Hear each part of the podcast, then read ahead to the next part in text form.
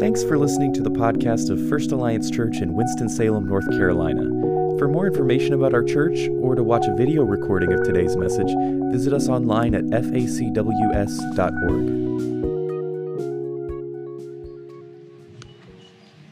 There are times when I rise to preach and the sermon's already been given by the worship team unintentionally and unknowingly carrying on the themes of the scriptures and enlivening them in ways that I never could. We are looking in Luke chapter 1. And if you give praise for nothing else today, this is the last sermon in Luke chapter 1. We've made it. Christmas has come early. I'd like to read starting in verse 67, and you can just listen or read along. And his father Zechariah was filled with the Holy Spirit and prophesied, saying, and when it says his father, that's John the Baptist's father. Blessed be the Lord God of Israel, for he has visited and redeemed his people, and he has raised up a horn of salvation for us in the house of his servant David, as he spoke by the mouth of his holy prophets from old, that we should be saved from our enemies and from the hand of all who hate us, to show the mercy promised to our fathers, and to remember his holy covenant, the oath that he swore to our father Abraham to grant us that we, being delivered from the hand of our enemies, might serve him without fear, in holiness and righteousness before him all our days. And you, child, will be called the prophet of the Most High. For you will go before the Lord to prepare his ways, to give knowledge of salvation to his people in the forgiveness of their sins, because of the tender mercy of our God, whereby the sunrise shall visit us from on high, to give light to those sitting in darkness and in the shadow of death, to guide our feet into the way of peace. And the child grew and became strong in spirit and he was in the wilderness until the day of his public appearance to Israel. Let's pray. God, as we open your word today, we want to hear what you have to say. Lord, we thank you for this poem, the second one we've encountered in this first chapter. We thank you that as Zechariah considered the moment of his child's birth, he in his old age had seen a prophecy fulfilled, a promise kept. And Lord, maybe his son didn't go on to meet his expectations. Lord, certainly his life up to that point, having been childless, was not what he thought it would be. But you, Lord, were faithful even when he didn't understand. You loved him even in his confusion, and here you have blessed him even in his old age. Lord, would you show us in our lives? How to trust in you even when we don't understand, even when our expectations are subverted or proven to be wrong.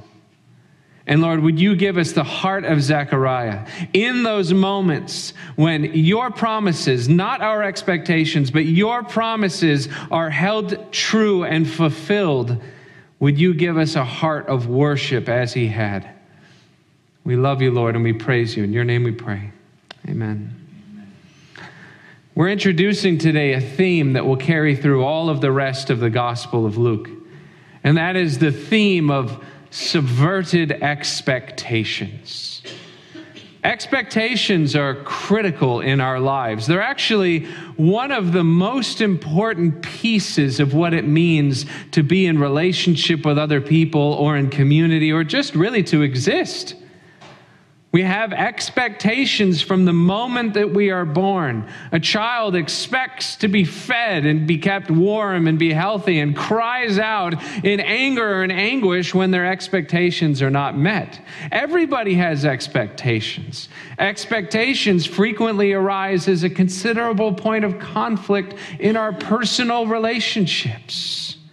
We bring into our friendships and our marriages and our parenting certain expectations. some of which are based on our own histories, some of which are based on what we've seen, some of which are coming out of Scripture, and some of which are just plain wrong. I mean, how many relationships get destroyed because you come in with an expectation that things ought to be a certain way, and then they end up being different? Marriages fall apart for this one in a big way. A man sees how his parents interact with one another and comes into a relationship thinking that he's going to behave a certain way or his wife should behave a certain way, and he pours those expectations out on her without ever saying them. He might just expect them and then get angry when those expectations aren't fulfilled. Why aren't the dishes done? Why isn't the house clean? Why aren't the children dressed in three piece suits saluting when I walk in the door after I come off of work? Expectations filter into everything filter into friendships. I've seen friendships end because one person expected a level of communication that the other did not ever intend to fulfill. But they never talked about it. Well, what happens in the Bible? If you were to look at the gospel of Jesus Christ through one particular lens, and it's an important lens, one of the reasons and it's a huge reason that Israel, God's own chosen people who bear his very name, reject the Son of God himself, Jesus Christ, their Savior and King. One of the major reasons why they do it is because he did not fulfill their expectations. For the rest of the book of Luke, we're going to encounter this theme of subverted or unfulfilled expectations. The people of God were expecting a mighty ruler, a king, a conqueror, someone who would throw off the yoke that was resting on their shoulders, the burden of Roman rule, of paying taxes to a foreign government. They had just been quasi independent. They had just had a series of kings, Jewish kings called the Hasmonean kings, who were taken over by an outside force. And now the Romans ruled with an iron fist, and they thought that that was totally unjust and that God would bring a king to rule forever on David's throne. Why do I bring up this idea of expectations? Because if you read the prophecy of Zechariah, without knowing anything more of what is to come in the Bible. Remember, put yourself in the position of these Jewish people, these faithful people who had gathered for a party. They had gathered for the naming ceremony and for the circumcision of this child, John the Baptist. Zechariah, for the first time, could speak after nine months of his wife's pregnancy, where he could not utter a single word because of a moment of doubt when an angel said, Your old wife is going to have a child. He couldn't talk for nine months.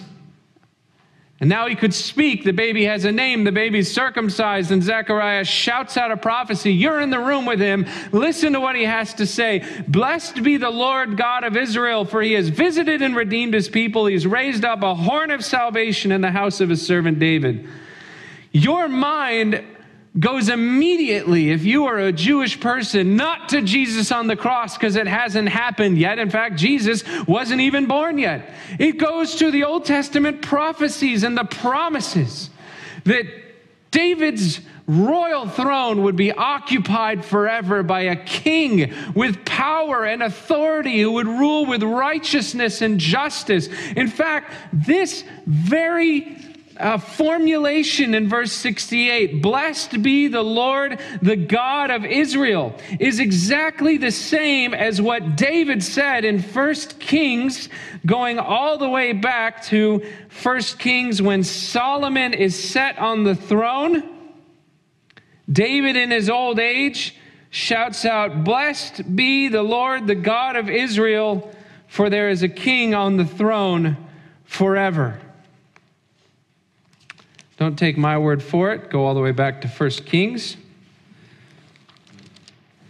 And look in verse 48. God has just anointed Solomon, the king of Israel. And the king's servants in verse 47 congratulate David and say, May your God make the name of Solomon more famous than yours, and his throne greater than your throne. And the king bowed himself on his bed. And the king said, Blessed be the Lord, the God of Israel, who has granted someone to sit on my throne this day, and my own eyes are seeing it. That formulation, blessed be the God of Israel, would happen several more times throughout scriptures, a few times in the Psalms and elsewhere in Chronicles. And when it is repeated, it is always in reference to God fulfilling his promises to rule over Israel. So if you're a good Jew and there's this old man whose old wife had a child who's going to be a prophet named John, and all of a sudden he's speaking and prophesying, and the first thing he says is, Blessed be the God of Israel who has visited us and redeemed us and raised up a horn of salvation. Your mind goes to, Wow, it's going to happen. God is going to finally shuck off the rule of Rome and give us our kingdom back. We're going to have all the power and authority. We're going to reign over our region and kick off all of the foreign rulers. The temple will be fully restored, the throne will be occupied. It's an exciting time. It's like if you're a sports fan and all the good things come to happen at once, the Cubs win the World Series, you know, it's finally happening after all these years. But of course, you're a Cubs fan, so you know it won't happen again for another hundred years. Here it is to show mercy promised to our fathers, to remember his covenant he swore to Abraham, to grant us, verse 74, that we, being delivered from the hand of our enemies, might serve him without fear in holiness and righteousness before him all our days. This promise that Zechariah gives is so lovely and beautiful but I guarantee you, he did not live long enough to experience the bitter disappointment that his son would experience. You see, his son would carry on this prophecy and the legacy of this prophecy. He would go into the wilderness. He would cry out to God's people, Repent, for the kingdom of God is at hand. He would say, God is coming, his winnowing fork in hand, and he's going to separate out the wheat from the chaff. John understood this to be something real, tangible, nearby, close. And then when John himself is imprisoned and his head is about ready to be chopped off, he sends messengers to Jesus and says, Are you actually the one, or is somebody else going to do this? In other words, you're dragging your feet, Jesus. When are you going to take over? Zechariah would have been disappointed in what was to occur. All of Israel ended up being disappointed. Jesus does not fulfill the expectations of the people of Israel in the way that God had planned. You see, what happens is these expectations that Israel bears into the relationship with God end up being the ruin of their relationship with God's own Son. The expectations are not unreasonable. We cannot too harshly judge Israel for having these expectations. If you go on to read the text, Look at, so there's two blessings in this text. The first blessing is verse 68, where Zechariah blesses God because he's going to fulfill his promises. And then the second one comes in verse 76, when he blesses his son, John, and talks about what his ministry will be. He says, You will be called the prophet of the Most High. You will go before the Lord. You'll prepare his way. You'll give knowledge to his people of salvation and the forgiveness of sins because of the tender mercy of our God, whereby the sunrise sunrise shall visit us from on high. The sunrise shall visit us. What a strange turn of the phrase. But if you turn to Malachi, what does it mean when the sun rises at the end of the Old Testament? Some of the last words of the Old Testament. Behold, Malachi 4:1, a day is coming, burning like an oven. The arrogant and the evildoers shall stumble. They will, oh, sorry, not stumble. They will be stubble. That's a lot worse than stumbling. The day that is coming shall set them ablaze, says the Lord. It will neither leave them root nor branch, but you who fear my name, for you, the Sun of Righteousness, shall rise with healing in its wings. Some of the last words of the Old Testament the sun will rise with healing in its wings.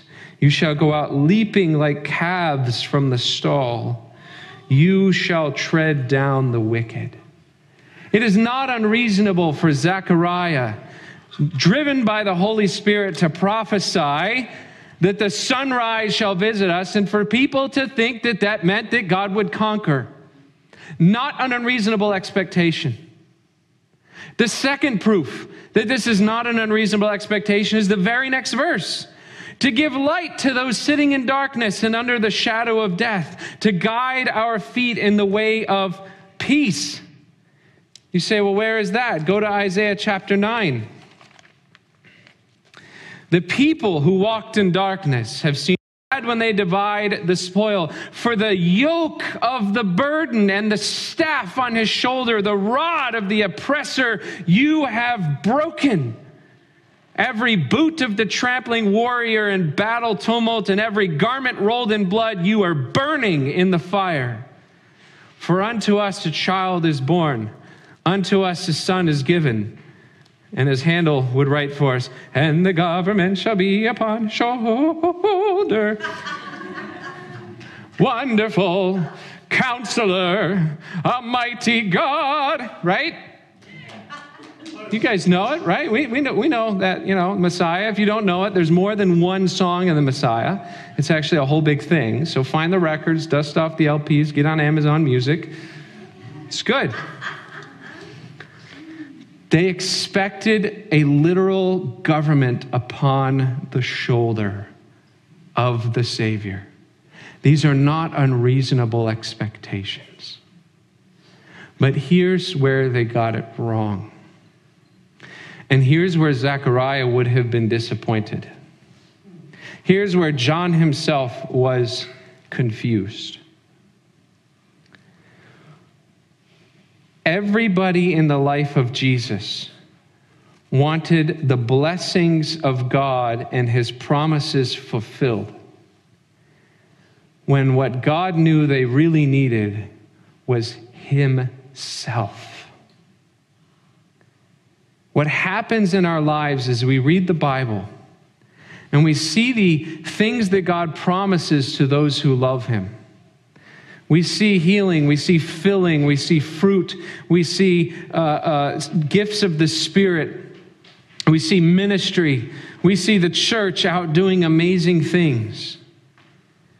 But in the middle of all that, we become frustrated because we expect to experience those things because we believe in Jesus.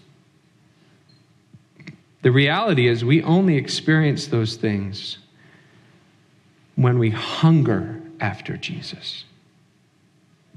When we want God's presence in our lives every single day. The good news of Jesus was that God Himself came to earth. When Jesus said, I am, and He claimed the divine title People didn't want God, they wanted what God could give them. They didn't want the reign of God in their hearts. They wanted the reign of God on their throne. They wanted comfort and milk and honey and power and money and control. They wanted all that a good king gives, not what the heavenly king gives. And in our lives, we experience deep and abiding disappointment with God because we expect the blessings of God without desiring the presence of God first in our lives. That's huge. Equate it to a marriage. Imagine walking into the context of a marriage or really any other relationship and saying, I want food, I want uh, to be taken care of, I want a, a, a sexual relationship, I want all the things that marriage entails that are in the Bible that are promised to me as your spouse. And meanwhile, your wife, your husband is saying, Well, why don't you want me? Why do you just want the things I can give to you? That causes pain, does it not? We have to go to the root of the problem in our lives if we're going to really let this scripture speak to us. We're kind of like, I read recently about a woman who had gained a significant amount of weight. She went from a size 16 to a size 22. She went to the doctor, big belly, thinking I'm pregnant, numerous pregnancy tests. Finally, she was examined with an ultrasound and they found a 56 pound cyst growing inside of her. You see, we think we know what our problems are because we're naming our problems and we're trying to solve them and we're adopting a little bit of God's power to make it happen. When we go to the Lord, He's saying, ah, No, no, this is your problem, and I alone am the solution. You need me in your life, not just what I can do for you. Throughout the rest of the New Testament, people are going to go to Jesus over and over and over again. And they're going to go with their expectations of what he can do for them. And some of those expectations are not going to be unreasonable. After all, it is the power and the goodness of God which creates healing, which gives us life, which brings together his people, which gives the ability to conquer whatever it is in our lives. And so to go to Jesus and say, Jesus, heal me. Jesus, feed me. Jesus, cast out demons in me. Jesus, ascend to your throne and rule with triumph. Not unreasonable. But all the while, Jesus is there and they aren't with him. They just want what he can do. And when he reaches his darkest moment, they scatter and run. They leave him alone on the cross. Peter himself rejects him three times. Nobody really wants him. Who's left at the foot of the cross but some of the women who loved him? His own mother sees her son die, but even she didn't get it. So let me ask you this morning do you want Jesus? Or do you just want what Jesus can do for you? Do you hunger for the presence of God in your life? Or do you just hunger for God's promises to be fulfilled because you're feeling pain? They're very different things, aren't they? Very different things. See, if you really hunger after Jesus, you hunger after him as much when things are good as when things are bad. In fact, that's one of the ways you can tell. If you want to stop and ask yourself the question, where is God in my life when everything's hunky dory, the bank account looks good, I feel healthy and strong, I got a good job, and everything's great? If in those moments you care nothing for God, you, you uh, attend church sporadically, you don't hunger for his presence, you never read your Bible, you're, you're, you're not praying, you know, everything's fine, I don't need to be with the Lord, then it should be no wonder that you suffer significant disappointment when you have bad things occur in your life and you're not hungering after the Lord because you're hungering after what He can give you.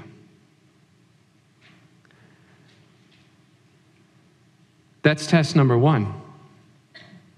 Of course, the second test is when you are in trouble. Do you take comfort and solace in the presence of God alone? Or are you disappointed when he doesn't do what you want? In other words, when you're sick, when you're suffering, when you're in sorrow, when you're, you have significant pain, when you've suffered loss, do you see Christ there with you? And is that sufficient? Or are you going to mistrust and hate God if He doesn't do what you want on your timetable?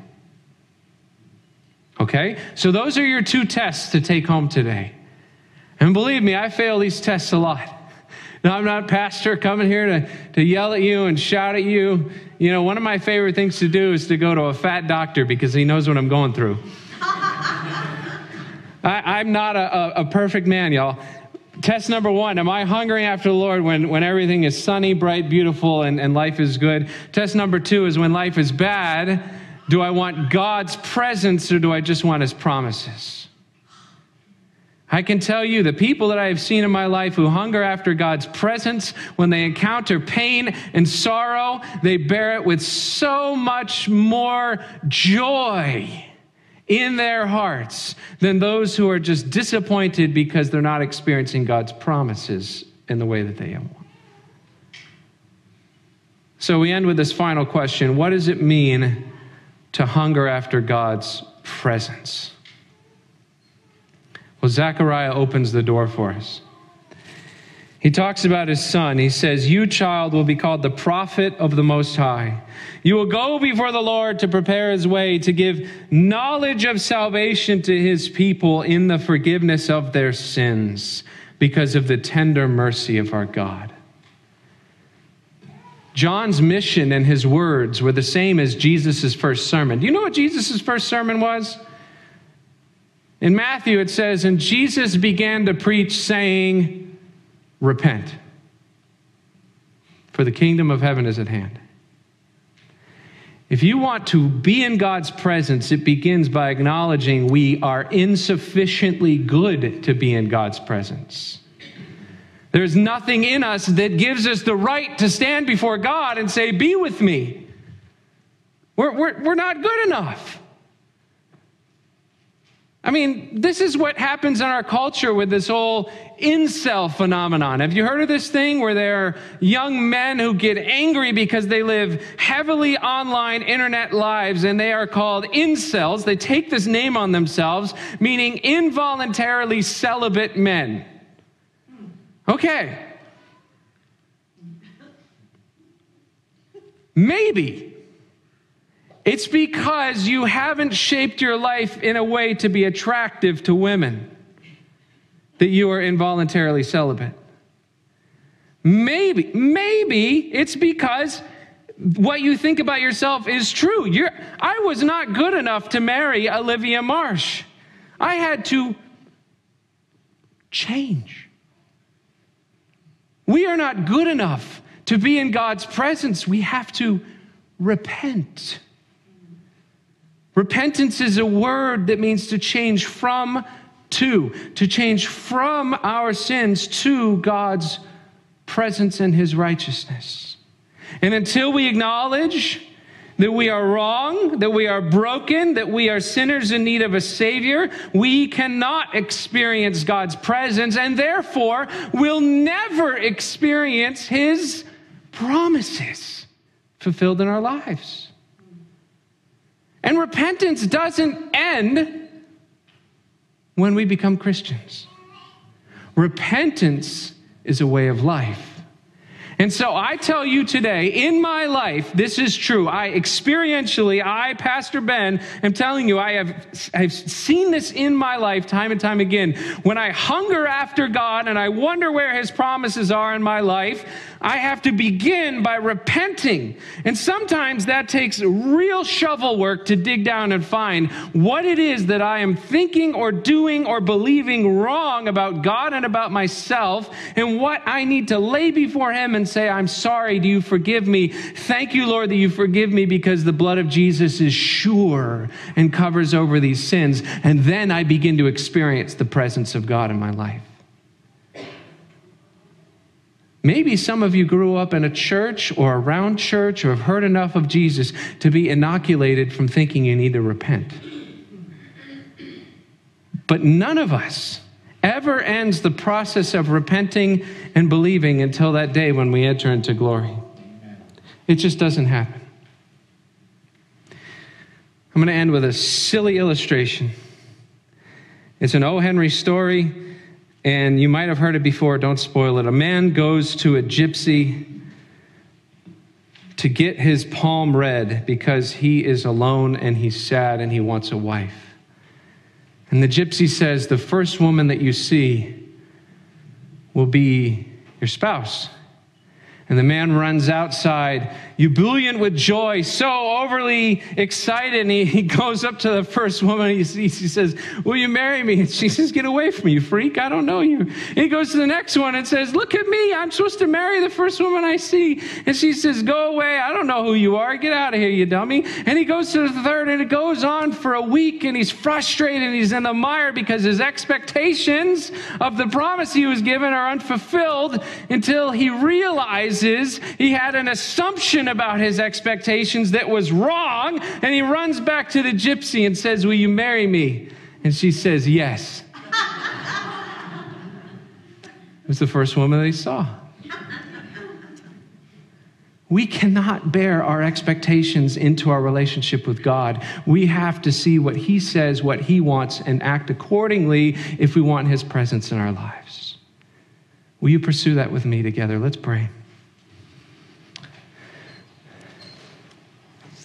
God, we repent of our assumptions and expectations that we can dictate our relationship with you. And Lord, maybe in our lives we have areas we need to repent of that we do not even see. But Lord, I believe there is no end to the darkness of the human heart, and every single one of us in this room needs to take the opportunity to stop and think about where we err. Think about our wrong beliefs or our wrong actions, the words that we have spoken, either against you or against others, or even to ourselves that we know are hurtful and harmful. Lord, we lay those before you even now.